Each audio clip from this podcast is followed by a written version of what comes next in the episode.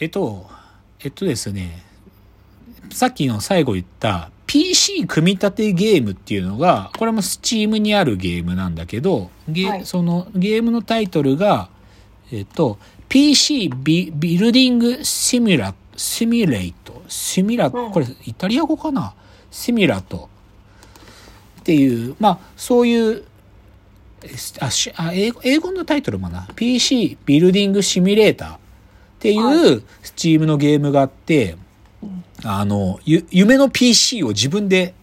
カスタムする。ババーチャル上でね。だから、CPU は、じゃあ、インテル積み上げ、ゼオン積むのか、はいはいえっ、と、Core i7 積むのかとか、もしくは、ARMS の新しいやつ積むのかとかね。じゃあ GPU は NVIDIA 積むの、NVIDIA の、えー GeForce の最新版積むのかとか、そういうの一個一個決める。メモリはここがいいねとか、メモリ、なんか、1028ギガにしようとか、そそういうもう夢のような構成で組めるんだけど、でもマジだからさ、パソコンって熱くなっちゃうじゃん。あんまりにも電力使うと。うんそうすると、うまく空冷っていうか、冷やさないとさ、止まっちゃうからさ、その空冷を使うのか、水冷を使うのかとか、そういう、もうパソコンそのものの機能を一個一個自分で組み立てていって、で、それを自分の PC ショップで売るっていうゲームなのね、これは。へで、なんつうのかな。あの、デモが見れるけど、そのスチームのページで、めちゃくちゃかっこいいの。綺麗でしょなんかさ、ーうんうんうんその、グラフィックでさ、本当にパソコンショップみたいになっててさ、はい。綺麗で、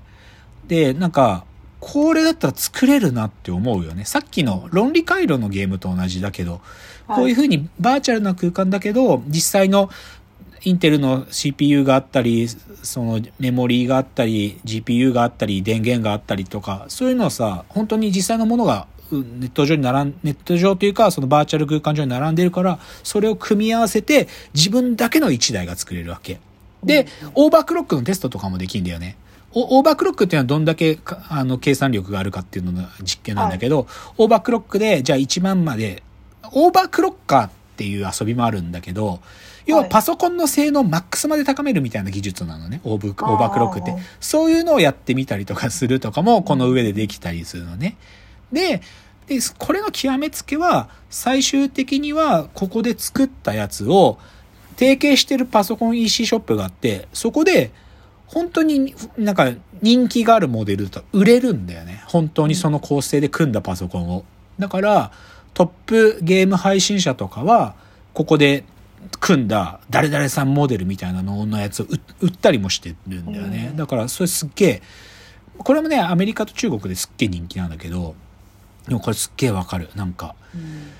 僕はなんか、メタバースメタバースとか言ってるけど、なんか、メタバースの一つの入り口の形こういうことだなと思ってて、なんかね、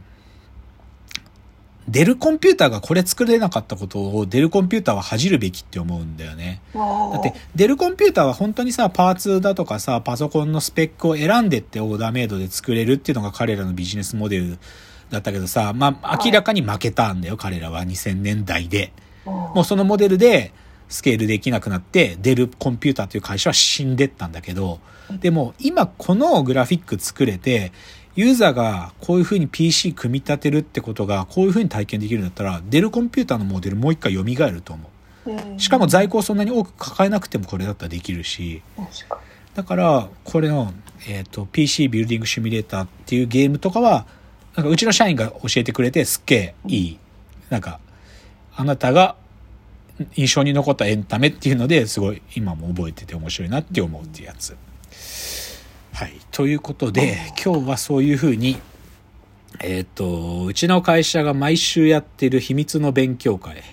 クソコンテンツ研究会っていうのを紹介しましたけど、まあ、クソがつ、ククソっていうのがついてるのは、どうしてもね、そういう僕らのそういう好きなとか得意なジャンルに寄せるためにクソってつけてんだけど、真面目なね、テーマももうちょっとあるのよ。真面目なテーマもあるんだけど、でも、どういうのが称賛されるかっていうと、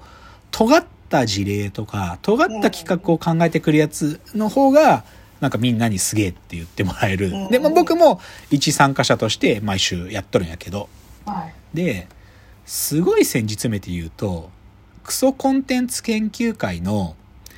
なんか中心概念というか、はいうちの社員たちが、なんかこのき提案、プレゼンを持ってくる時の真ん中にある、なんていうか気持ちっていうか、うん動機、どこに、んどういうが気持ちを持ってるかっていうと、端的に言うと、悪意なのね。も悪意を全面化しよう。これ直接的に言うんだけど、ニヤニヤしたとか、なんかいやらしい気持ちで、このえネットの現象を発見してこようとか、少しまあバカにしたって意味とかも含んでいいんだけど、まあ別に僕はこれ外に発表するやつじゃないから、内輪で自分たちの悪意を晒して、悪い目で見てるね、みたいなのをみんなで共有し合うのよ、これ。うん、ででその悪意とかを露骨にやろうとかいうテーマとかもたまに出てこれね去年の5月にやったんだけど自分の同級生が今どうなっているかを調べて意外もしくはすごいやつを紹介するっていう課題があったの。で、これ、すごいやつって言ってるけど、成功してるやつっていうよりか、なんか、えあいつこんなことやってんのみたいなのを見つけてくる 楽しみをみんなでやろうっつって、だから、なんていうの？で、い負け組探そうみたいな話ともちゃうくて、え、うん。あいつ高校の時さ、そんなに目立つやつじゃなかったなとか、もしくはあいつ高校の時リア充だったのに、え、今こういうことしてんの？みたいな、そういう、なんか、いまあ、それぞれの世代だからさ、なんかその、はい同級生であんなことやってるらしいよって話をみんなで言うとかね、もう露骨にこれ悪意だと思うけど。でもね、こういうのやってんすよ。これ毎週やってんの。うん毎週やってんすよ、これ。面白いいいでしょ。いい、いい勉強会でしょ。まあ、ちうんまあ、はっきり言ってうちの会社、社内トレーニングみたいなのこれしかないんで。あうんへ これ以外ないんです。なんか、AI のモデルをみんなで、なんか、つ実装しようみたいなのは、どっちかというと仕事の中でやってることだから、わざわざそれをトレーニングする必要もないし、うんもしくはなんかさ、ビジネスのさ、なんかその、なんだろう、ケーススタディ？みたいなこと、一時や、やろうとした時期もあるんだけど、あんまりそれなんか僕らにとって、なんか、刺激がなかったっつうか、面白くないんだよね。やったとしても、なんか、みんなが上がれん、上がらないっつうか、うん。今日この課題なですよって、そういうのが出た時、なんかテンション落ちるんだよね。うん。なんだけど、なんか変な課題課題が考えついて、それが出てきて、あ、これ面白そうって、なんかやっぱみんなが思ってくれる方のが良くて、だからですね、こういうクソコンテンツ研究会っていうのを毎週やっとるんですよ、我々は。うんなんか気になるのありました？え知らん、んでもさ、知らないことばっかじゃない？そうですそうです、うん自分が普通にうん聞いた。らそうでしょ。調僕、べそうそうそう。そう今日うん。今日紹介したの、僕の話なんかほんのに1、2個しかなくて、紹介したのは全部うちの社員たちが見っけてきたりとか考えてきてくれたやつなのね。すごいそう。だからさ、なんか、これね、なんか、社員たちの中ではたまに疑問が湧き上がるのは、これ考えるのって、どう仕事に役使えますかね？っていう疑問が湧いてくることは、ままあるのよ。ままあるんだけど、でも僕はさ、すっげえこれによって、なんか知ることも多いしうん、ちょっと抽象的に考えたら、あ、これサービスに使える話だぞとか、自分たちの企画に使える話だぞってめちゃくちゃ埋まってて、だか、ら、すごい僕はこの研究会で出てきたネタ、めちゃくちゃ、なんか、ある意味僕のね、アンチョコっていうかネタ帳に毎回書き込まれるんだけどね。うんうん。だって、親ガチャ図鑑って、これ去年、去年の1月ぐらいに親ガチャ図鑑って提案が出てきたけど、親ガチャって言葉がまだ一般化される前だったの。うんで、僕これ1月ぐらいに去年聞いて、親ガチャって知ってますとか言って、クライアントと喋ってる時に、何ですかそれって言われて、今のね、10代の子たちはね、そういうね、なんか、不能感を持ってるんですよ、とかねう。んそういうこと僕が喋るわけ。よく知ってますねって言われて、一気に僕の株が上がるのよ。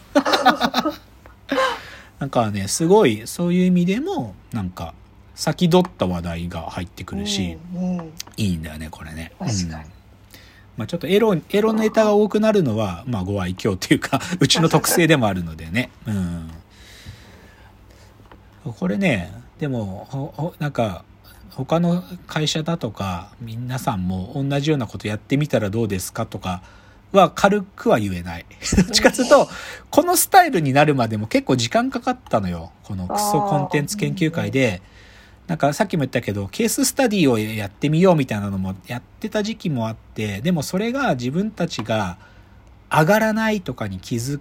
くまでにも時間かかったし、うんで、しかも、尖った仮説を言うことを称賛するっていうのになりきるのにもそこそこ時間かかったんだよね。だから軽く皆さんもクソコンテンツ研究会やってみたらどうですかとかはね、簡単には言えないかな。うんなんか、それぞれのチームに合った、なんか、て課題作りとか多分あるはずだから、うん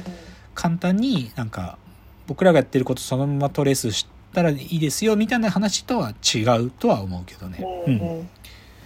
まあでもうちのある意味企画力とかなんかサービス作りのアイディアの源泉なんでこれが。うん。なんかちょそういうことやっとるんですわっていう話でしたね。あうん。なんかどっちかというと僕がし